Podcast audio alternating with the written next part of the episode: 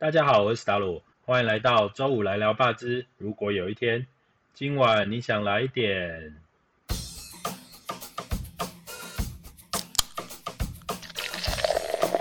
本节目由熟悉台湾生态的私厨史达鲁担任主持人。透过节目，你可以听到一群为这片土地默默耕耘的职人说出他们的故事。感谢经济部中小企处的支持，也谢谢正在收听的你。欢迎大家每周五到各大平台上收听哦。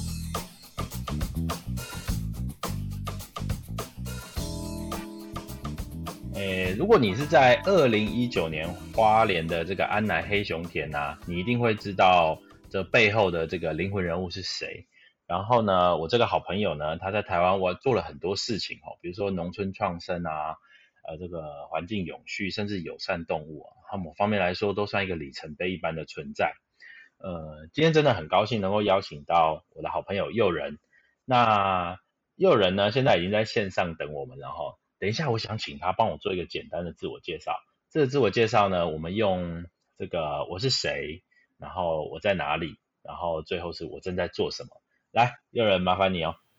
嗨，大家好，我是原配农坊的创办人，我是诱人。那我们呢，呃，现在人在呃新竹这个地方哈。那那基本上是因为我们本身是清华大学出来团队，所以定居在这边。那事实上，我们在呃科技农业，然后还有在农田里面实践那个有序农业这件事，还有循环经济，做了好一段的时间。那我们在这段时间里面呢，做了很有趣的事情，就是透过这种循环经济的精神的资财，然后种了非常好的田，然后呢，从黑熊田出发呢，又把这个黑熊田的东西又转化成我们最近做了一瓶很棒的。酱油叫黑熊酿淡口酱油，那现在正在用公益的形态，然后以及用跟不一样的理念合作伙伴的方式，在推广相关的产品，然后也做了一些酱油的衍生商品。嗯，这块真的是讲的讲的真的是埋了很多梗，等一下我们都会一一聊到哦。这次其实啊，就是找诱人来啊，主要是想要说，呃，跟我们聊一下。呃，因为诱人之前我跟跟你是在那个社会创新实验中心这边认识的，是那个峰峰那边唐峰政委说算是主持哈，他的一个像是土地公一般的存在。然后我们在那边其实做了很多的合作，呃，比如说像黑熊田这一块啊，其实我也是恭逢其盛，也有到现场去看到很厉害的东西哦。我也怕大家不知道，我可能大概讲一下黑熊田是什么，就是。呃，在这个玉里这个地方，玉里其实是台湾稻米这个生产非常产量非常多的地方，对不对？有人，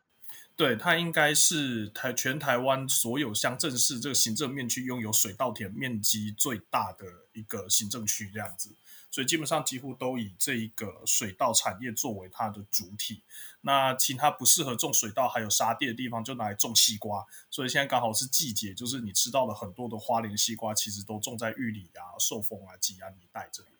嗯，玉里就我知道啊，就是又被叫做是这个一个一个算是山的入山的入口这样一个概念的存在，在原住民的这个呃世界里面，他们是这样的理解哈。然后我那时候去的时候，为什么那边会有黑熊田这一块啊？可以请佑人跟我们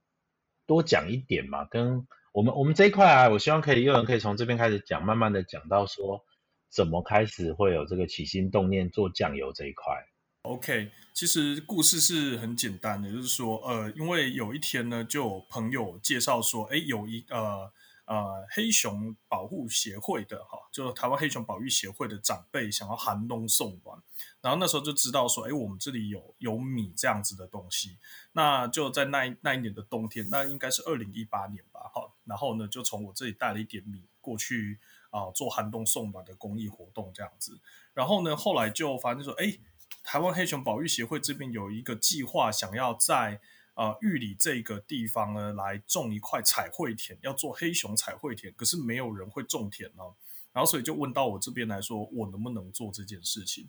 那当时的评估就是说，这个黑熊田的技术其实应该不是很难的东西，所以我们就呃很有幸的就参与了这个计划，然后呢，就由台湾黑熊保育协会委托我们去做了黑熊彩绘田这样子。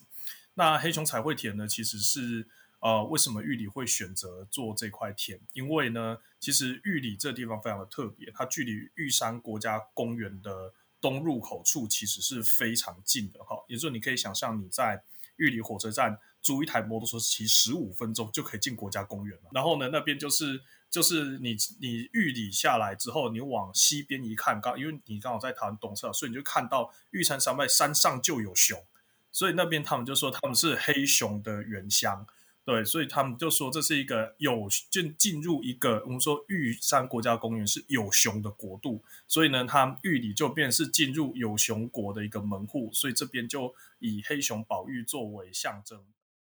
哎，这样讲起来，这个地方一下就变成是很像那种，呃，有点像是魔界那种中土世界，你知道吗？我我们跟于跟大自然跟熊这样子。呃，具有灵性、神奇的生物，其实距离很近哦，就只要透过玉里。可是，在那边种田啊，一般来说，收获之后可能都是包装，呃，就把它碾过之后，包装变成米来卖。你这边怎么会想说，在后续的实验，比如说像今年我在那个新创事业奖的那个群组里面，就有听到朋友在传说，哎，你这个这个酱油已经做好，开始要卖了哈。在这一块是怎么样转过去变成要做酱油的？哦，其实是黑熊田出发哈，这块黑熊田它很有名的。我们今年有好几个收获，第一个是它变成龙腾高中地理课本的封面这样子哈，所以大家都阅读到它。其实我刚刚忽然想到，其实大家还不知道什么是黑熊田。黑熊田是前一阵子啊，在这个啊台湾很有名的，它那个状态就是说，我们会在田里面种稻米，但是呢，台湾稻米其实有很多种颜色嘛。然后我们就选不同的颜色，去把这一只这个黑熊呢，它有各式各样的形态，有时候背书包，有时候是就是跑跑跳跳的样子，然后等等的，我们就把它就是排成一个像是图案的形状，就直接在田里面，你用空拍机看到一只熊在田里面。大概是这样样子，对不对？对，基本上就是用不同颜色的色块，然后在田里面，然后用这个形状排列出来，它就会看到一只黑熊在田里面。那那时候我们就是为了要，因为其实通常彩绘田有一个难点，就是因为你花花绿绿颜色太多，那割掉之后那个米基本上杂在一起是不好吃也不能用的哦。所以那时候我们就做了几个细了几个安排，就是你黑熊要黑跟白。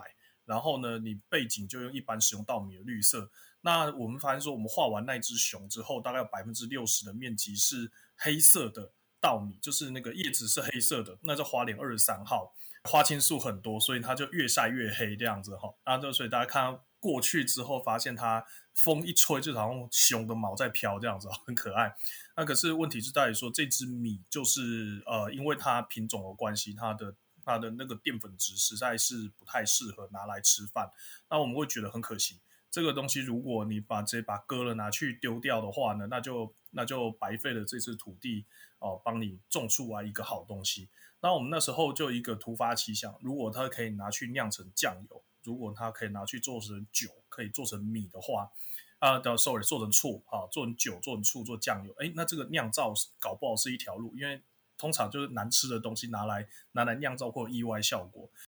其实你讲这个概念非常有趣哦，就是在台湾呢，我们其实会把这个食用米跟加工米把它放在一起讲，但其实啊，日本其实在稻米这件事情是走在我们可能有十年甚至到二十年这么长远的一条路上哦。他们其实在做这件事情的时候就已经有这个，比如说酿酒专用的米，他们甚至有一个专有分类叫做酒米嘛，像是。十四代啊，或者是踏迹等等的，它都是用特殊的酒米去酿造。它这种酒米，它就是为了酿酒而去做品种改良，甚至开发的。它它拿来单吃的时候是其实很难吃的。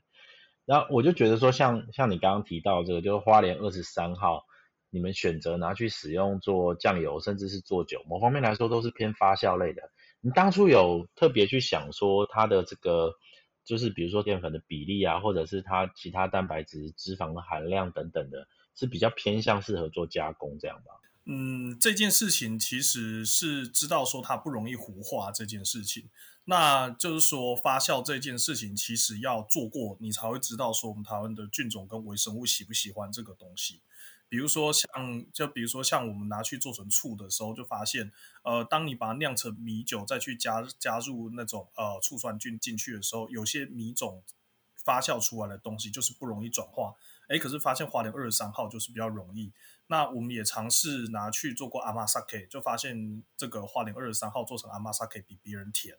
那就代表说微生物喜欢它。那他喜欢的状况，我们就会有机会可以去做出哎比较不一样的发酵品。那这支这支曲菌的这作用都不错，我们就决定送去做酱油。对，那送去做酱油之后呢，就发现说它表现出来的味道在后韵有带一个呃尾韵一个果香的那个概念是还不错的。然后，所以它就让我们这一支黑熊酿淡口酱油有了跟别人不一样的 DNA。那我们就有一个思考，就是说这么漂亮的稻米，那它延续如果没有黑熊田怎么办？我们就跑去跟花改厂去寄转这一支米哈，他们就 talk p i k 就是说这个根本就没人要种哦，那你怎么寄转这一支？然后我就授权了五年，然后呢，我们去年就在台中的忘忧谷气做，就直接种一片，然后发现说游客都很喜欢跟他拍照。然后呢，我们去年割起来的东西就变成今年要做的酱油，然后就反正是大家非常的喜爱它，就好像帮台湾的稻米找到了另外一个出路。如果你要地方创生要漂亮，你不见得 都要种绿色的水稻田，但发现这个效果还不错，这样子。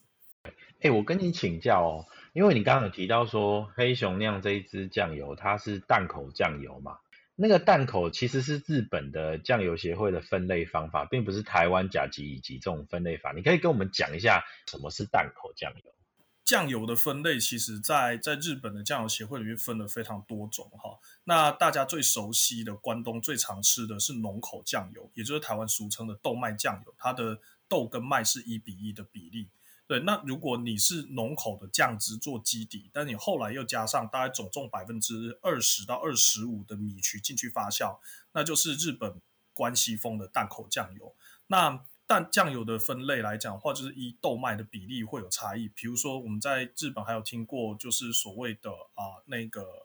白酱油，白酱油就是麦子很高。那另外一个极端就是流酱油，流酱油就是豆子比例很高，然后麦子很少。那会依据这几种来分。那我们当初会选择呃淡口酱油，有一个很重要的原因，就是因为它里面是可以把米这个元素用进去的。然后呢，跟市售的酱油最大的差异就是它的尾韵会带有一个很微妙的那个果韵的醇香，跟豆麦的比例的那很厚重的味道又再淡一点。那它如果可以变成是酿造一部分的话，我们会有百分之二十五的一个比例是可以用到米的。那我觉得这个会帮助到稻米产业，所以我们就选择了淡口酱油来做酿造这样子。其实你做这件事情是第一个，我觉得是非常有有趣的哈。啊，怎么怎么说呢？我自己是这样看啊，因为台湾其实是种米的大国，但是我们的米一直都处在一个比较弱势的地位。这件事情其实米是很好的淀粉来源，它在做成很多加工品的时候，比如说像我前阵子其实很认真在玩那个曲菌的发酵，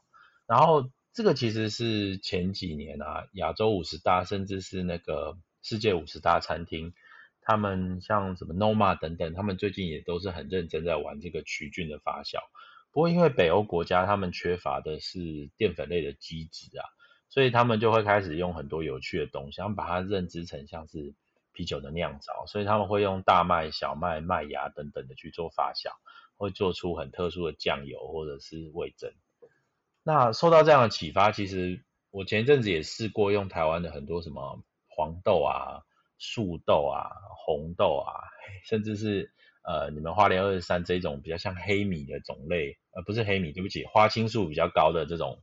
这种米种哈，然后我们来开始开始做发酵，的确像你说的，它在尾韵的时候啊，它会多一个很神奇的香味，但是。呃，我因为不是做酱油啦，所以我想最后成品的味道不太一样。但是它它的确是会有一个很复杂的香味，就是它的基调，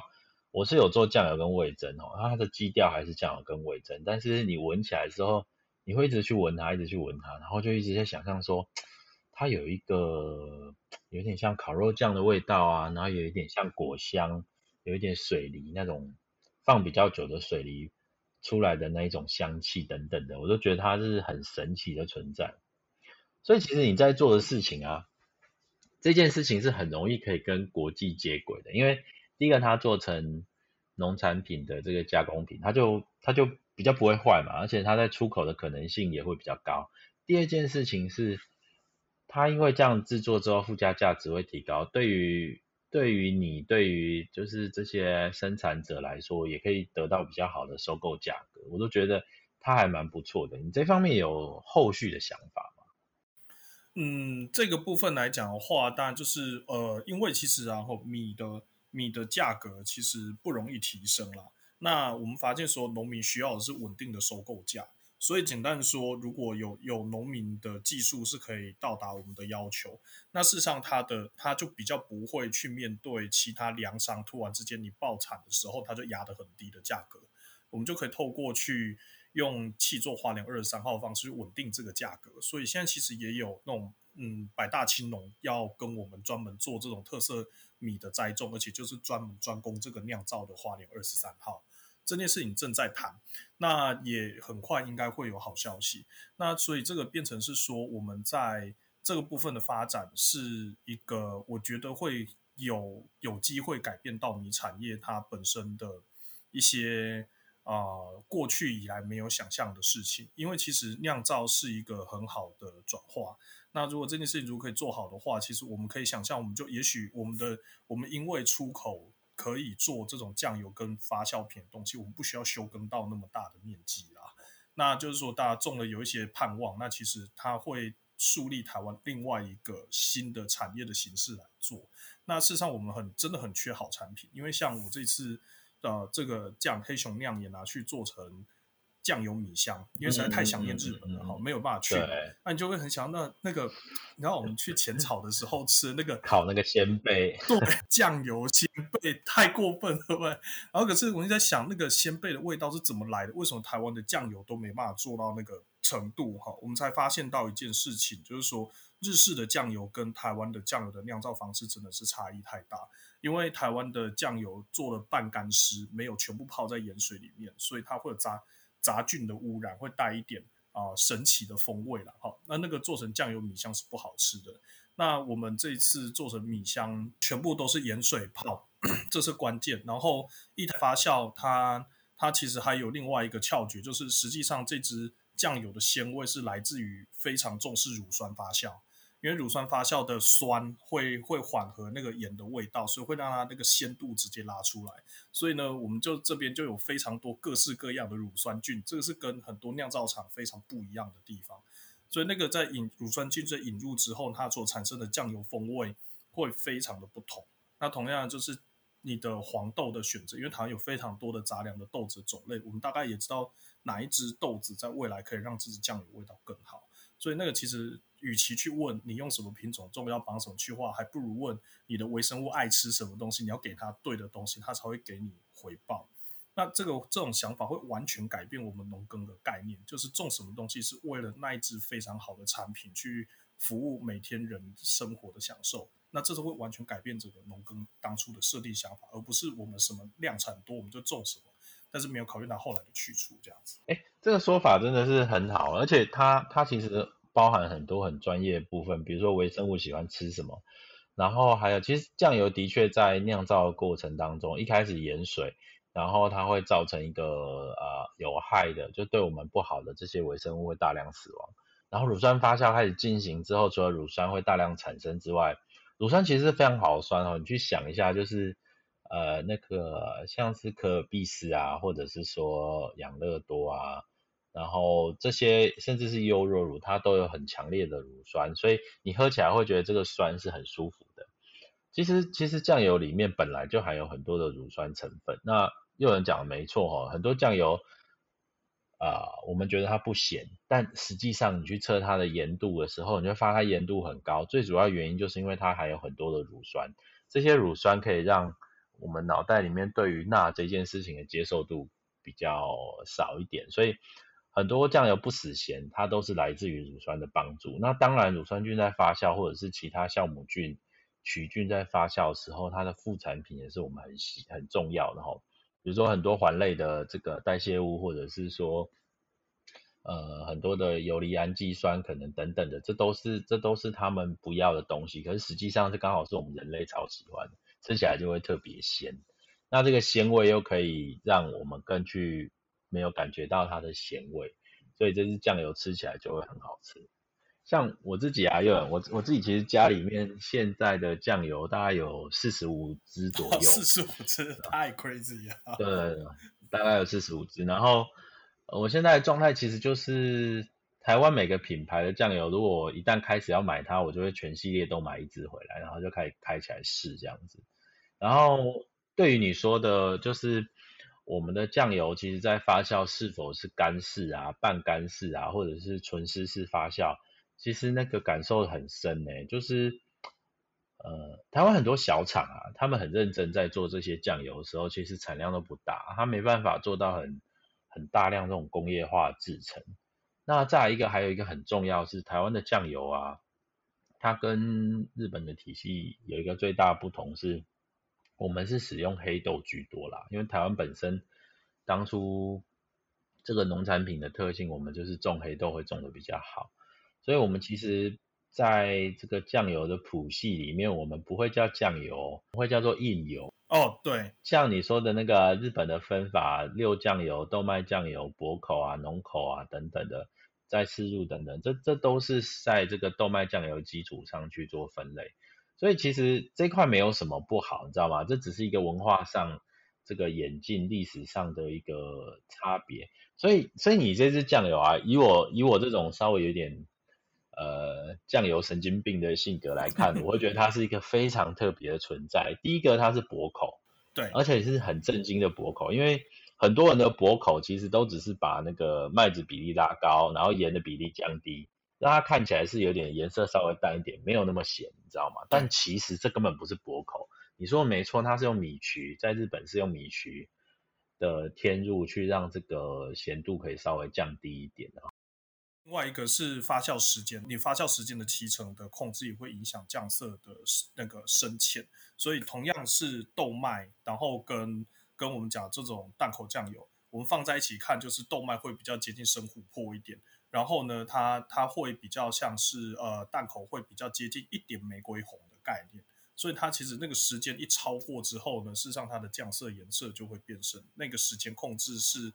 最微妙的地方，就因为我们我们蛮喜欢我们做酱油的伙伴，然后做的制成，那它的制成是会计较到说他拿那个我们在日本看那个有吗？看酱油的盘子，用那个猪口杯啊，对，猪口杯直接比色卡，然后去对到它就是淡口的颜色，能够做出这个风味，然后又兼具它的规格，是一件很厉害的事情。这个这个真的是非常好，因为你刚刚有提到说发酵时间哈。的确，在发酵时间一旦越久啊，它的这个色泽就会变得越深。但有一个问题啊，就是那为什么不不都放很久？当然，第一个是成本考量，第二个是其实我们我们如果放越久，它的风味会变得越饱满。但其实有些二级代谢物会在放越久过程当中就不见。对。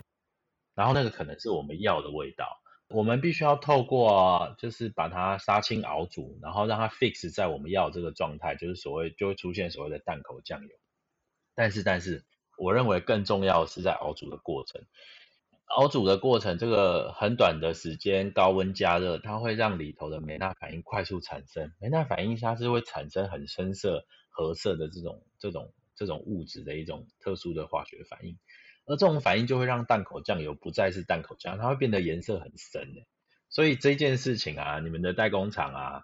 这位大大一定是很厉害，他这一块也要抓得很好。哦，你很敏感，没有错哈。那个其实酱油的颜色大概分成几个，第一个是发酵时间，第二个是你谷物的种类，然后第三个呢就是熬煮的时间。也就是说，淡口酱油到它煮沸的煮到沸腾到多少温度，达到它的杀菌温度的时候，你就一定要降下来，然后完成巴氏杀菌，它才能维持在那个酱色。啊，然后再就是有一些有一些影响，或者说有一些酱油的品相是会加入砂糖的，所以呢，那个温度一高，没错，颜色也会深，就超会搭了。对，所以所以它就变成是在最后煮酱油那一道工，的确是最后的那个把关。然后再就是酱油，尤其是淡口酱油的处理，是所有酱油里面最麻烦的，因为它。它一旦就是煮的温度时间不对的时候呢，香气就全部跑掉了。因为它蛋口的微妙滋味其实是来自于米曲转化成糖，然后里面有酵母转成酒精之后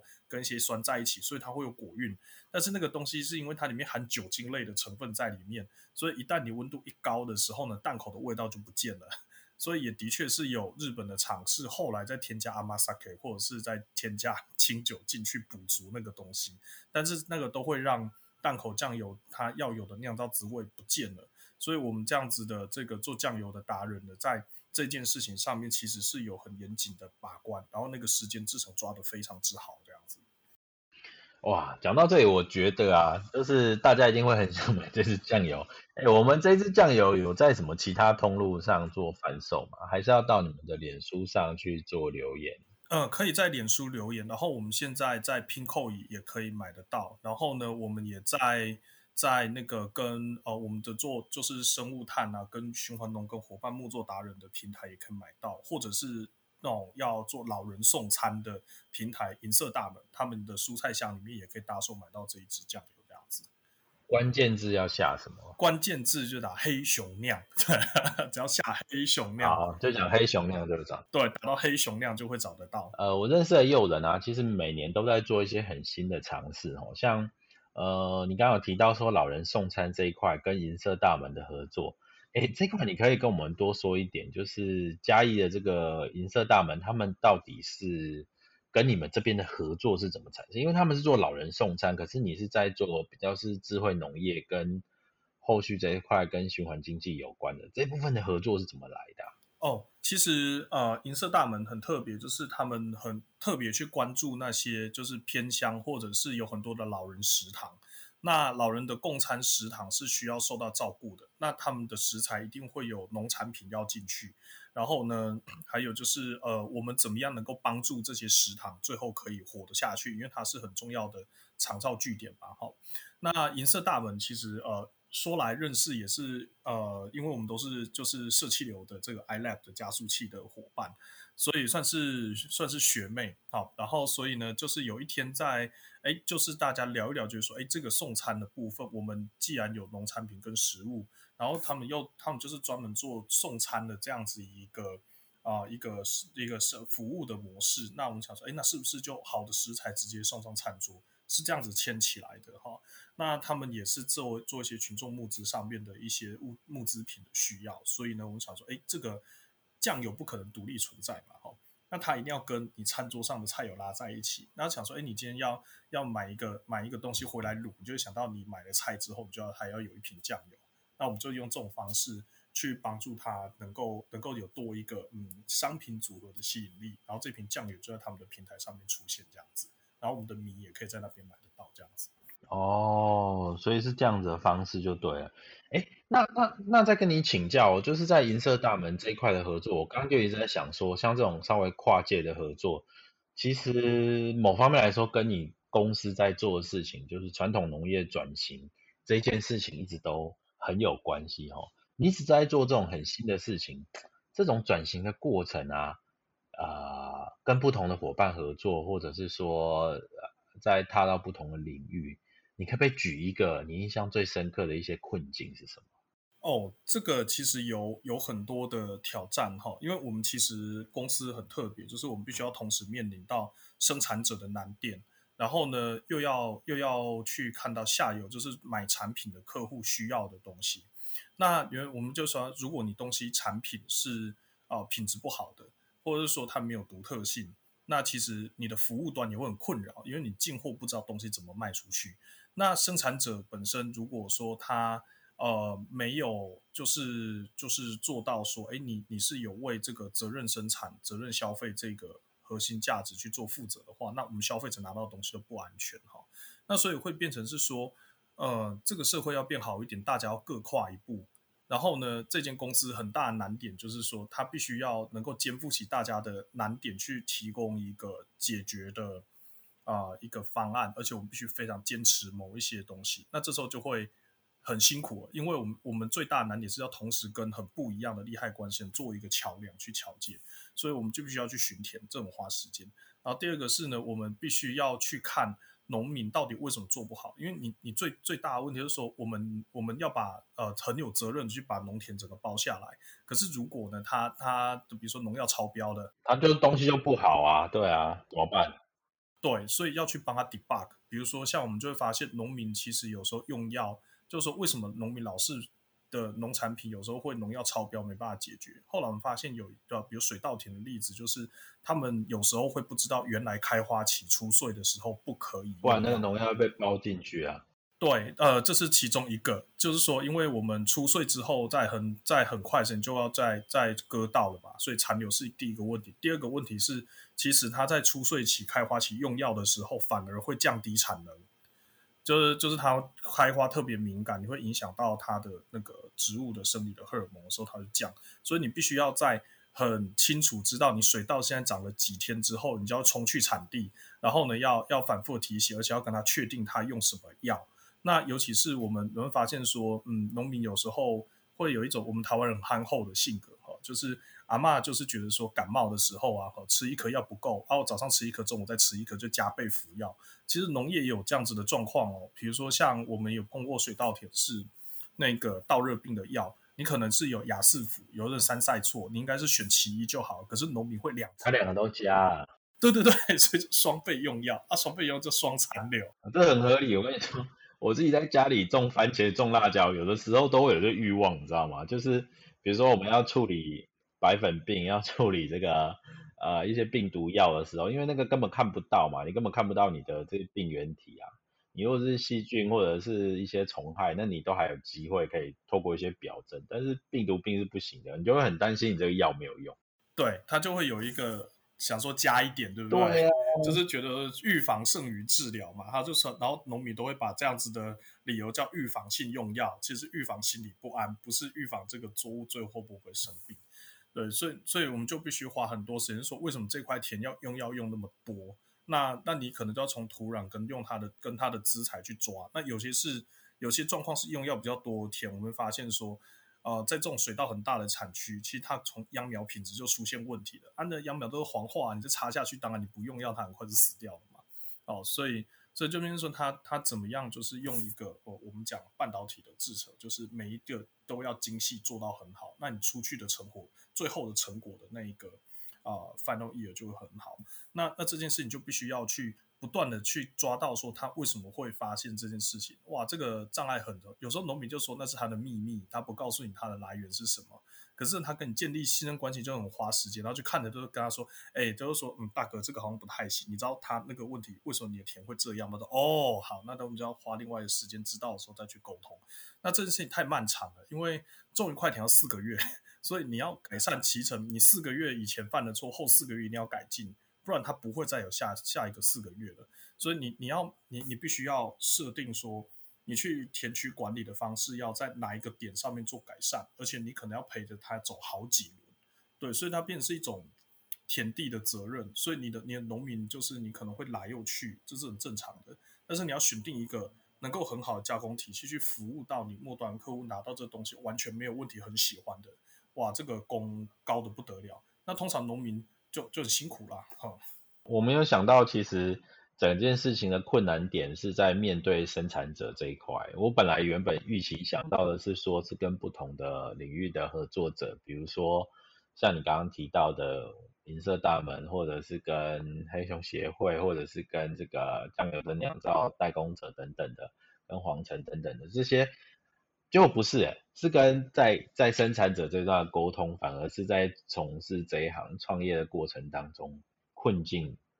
或者是花比较多力气来处理。嗯，因为他们的时间风险最高，所以他们内心的不安感是这几个利害关系人比较高的。那后面的这一种嗯服务者，其实我们看的是你的你的你你怎么样服务到呃就是客户手上。那那这时候我们就可以就可以去算说，如果我们两个结合的时候，是两边都可以获利，那那我们就可以很容易选嘛。那加工品系的话呢，越到加工的地方，要求的知识的那个严谨度越高，所以我们会看它呈现的语言跟它的制成够不够科学化，然后我们就可以判定说我要不要选。那当然这样子的选择在国内其实原本就不多，那那但是呢，选到一个很棒的，我们就专注做就好，它反而花我们的时间最少，可是。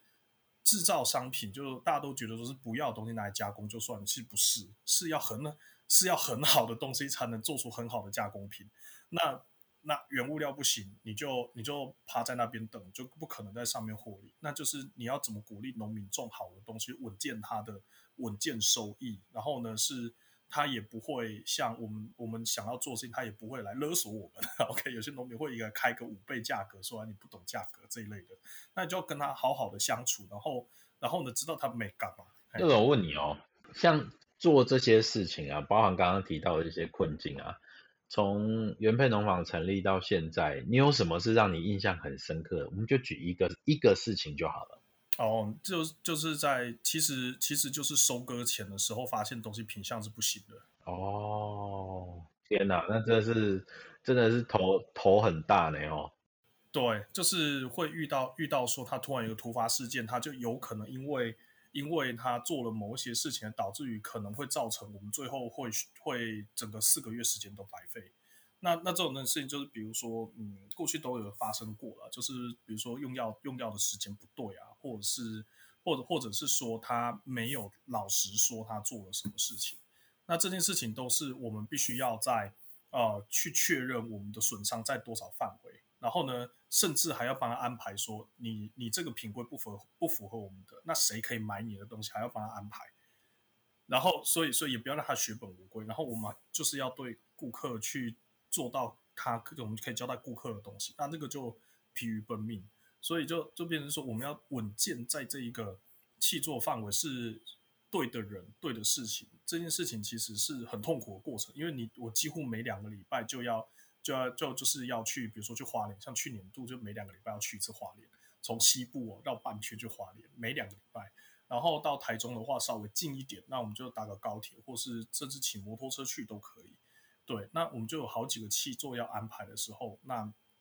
这个会一直把所有的时间几乎投入在交通上面，然后呢，要跟他确定他的东西有到呃我们我们认为的好的品规的范围，然后还而而且重要的是还要让他勇于去面对拿去做农药检测这件事情，因为他们就是想交到不想验，哎，很怕验出结果来。那你要这个说服过程其实是。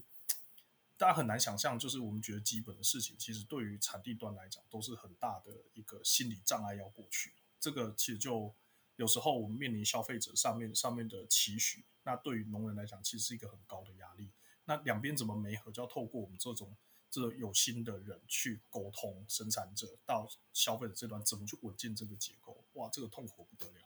诶，你刚刚其实讲这些啊，我会想到说，其实。